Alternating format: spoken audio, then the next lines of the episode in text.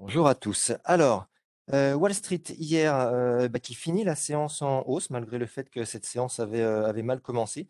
En cours de séance, bah, les annonces du président, Joe Biden sur les les nouvelles sanctions contre la Russie ont favorisé le retournement de tendance. Donc le Dow Jones, clôture en progression de 0,28% à 33 223 points. Le SPI plus 1,50 à 4 288 points et le Nasdaq plus 3,34% à 13 473 points. Donc une nouvelle, euh, une nouvelle série de mesures ont été prises euh, visant à bah, limiter la capacité de la Russie à, faire des, affaires dans les principales devises du monde. Donc en fin de journée, on peut voir que le, secteur techno a été le principal moteur de la hausse avec un gain de 3,47%. Je pense notamment à Salesforce qui progresse de 7,22, Microsoft plus 5,11 et Intel plus 4,59.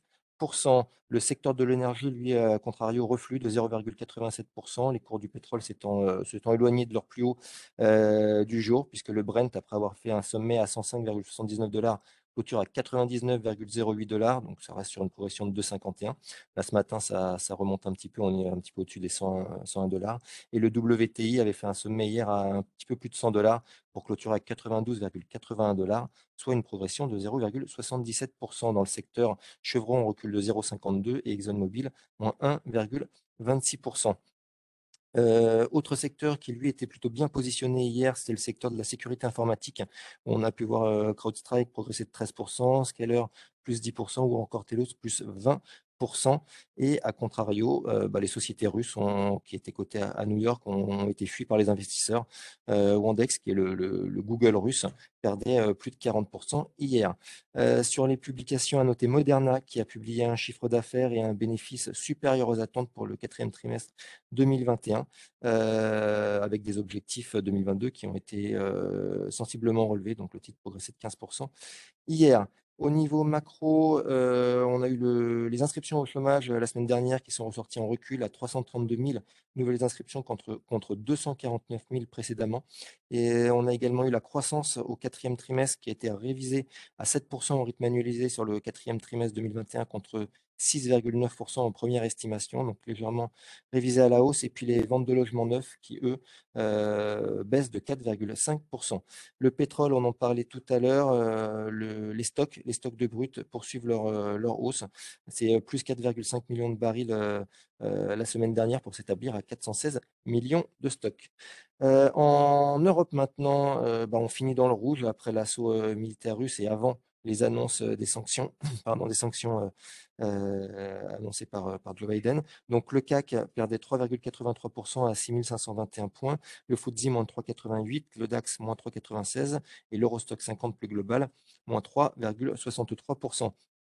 À noter que les indices de volatilité, que ce soit euh, sur les indices de volatilité euh, de l'Eurostock 50 ou le VIX aux US, étaient, euh, toujours, toujours en hausse. Hein, en Europe, la volatilité, c'est plus 13,9%. Et sur les US, plus 8,6%. On reste toujours sur des niveaux hauts. au niveau sectoriel, tous les secteurs hier en Europe étaient en baisse. Hein, les banques, moins 8,10, l'auto, moins 5,90 ou encore les transports loisirs, moins 3,70%. À noter que Renault, qui est exposé à la à la Russie le, constructeur, le constructeur pardon, Avtovaz qui, contrôle euh, perdait 9%. Euh, Et puis bah, les groupes de défense tels que Thales, BAE System ou, ou Metal étaient en progression, c'est entre 3,30 et 5,10%. Sur euh, hier soir, après, après clôture, on a eu la publication de Saint-Gobain qui annonce un résultat record en 2021, notamment grâce à tout ce qui est rénovation de logements. Donc un chiffre d'affaires de un peu plus de 44 milliards d'euros sur l'année en hausse de 15,8% par rapport à celui de 2020 et un résultat net qui a quintuplé à 2,5 milliards d'euros contre 456 millions en 2020. Et pour rappel, en 2019, on était sur 1,4 milliard, donc on est au-dessus de 2019. Et pour la première fois, le groupe atteint une marge à deux chiffres.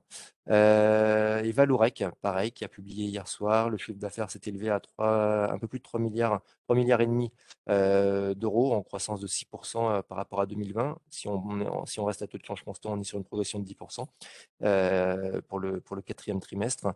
Et Valourec a enregistré un chiffre d'affaires d'un peu plus d'un million, d'un milliard pardon, d'euros en progression de 28% par rapport au quatrième trimestre 2020.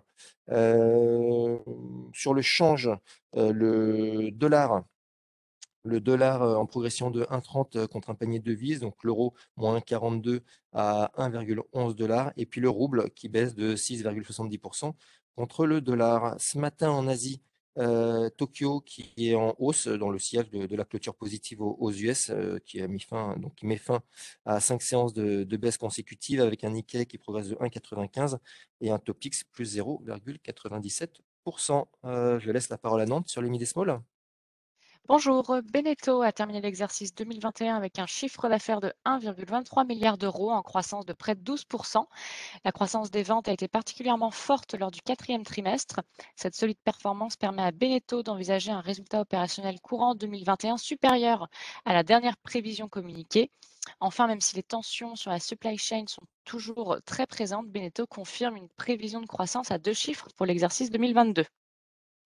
Casino, euh, l'EBITDA 2021 euh, s'élève à 2,53 euh, milliards d'euros. C'est légèrement au-dessus des attentes du consensus. Et Casino prévoit compléter son plan de cession de 4,5 milliards d'euros d'ici fin 2023.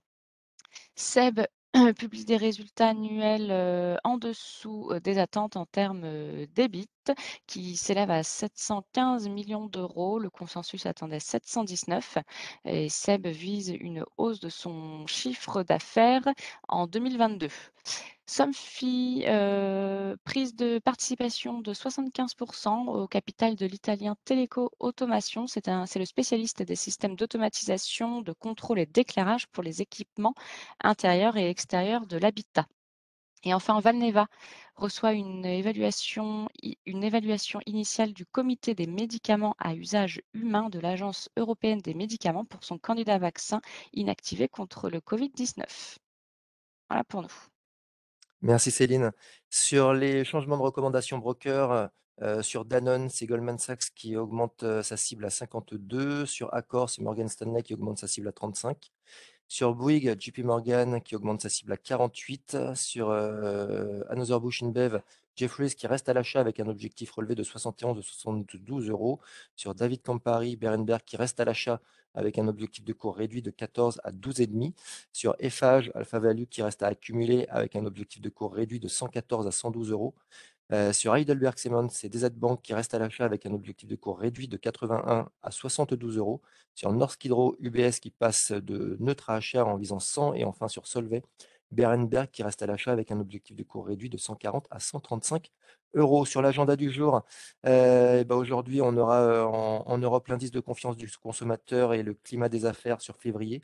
On aura également les PIB pour le T4 en Allemagne et en France. Et cet après-midi aux US, on aura l'indice des prix à la consommation, les commandes de biens durables en janvier, les revenus des ménages et dépenses des ménages en janvier, et enfin l'indice du Michigan, donc la confiance du consommateur, pour le mois de février.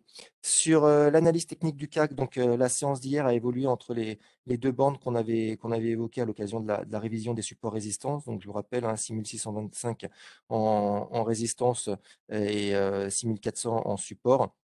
Donc hier, on a, fait, on a évolué entre un plus haut à 6617 et, et un plus bas à 6432, donc pour, pour clôturer à peu près en, milieu de range, hein, autour des 6521. donc ce matin, en préouverture, c'est de la hausse hein, pour accompagner le mouvement de, les mouvements des US euh, hier et de, et de l'Asie ce matin. Donc, on devrait ouvrir euh, en progression d'un 25 autour des 6600. Donc, on retourne proche de, proche de la résistance. On va voir comment ça se comporte. À ce stade, le, le biais baissier pardon, euh, court terme reste, reste d'actualité.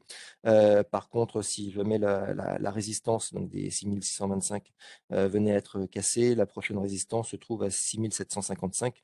pour rappel, c'était l'ancien support qu'on évoquait précédemment et qui avait servi à trois, à trois reprises entre décembre et, et cette semaine de, support. Donc voilà, du coup, pour l'instant, euh, on reste sur les mêmes, les mêmes bases, à savoir 6625, 6400 en bas. Très bonne journée à tous et bonne séance.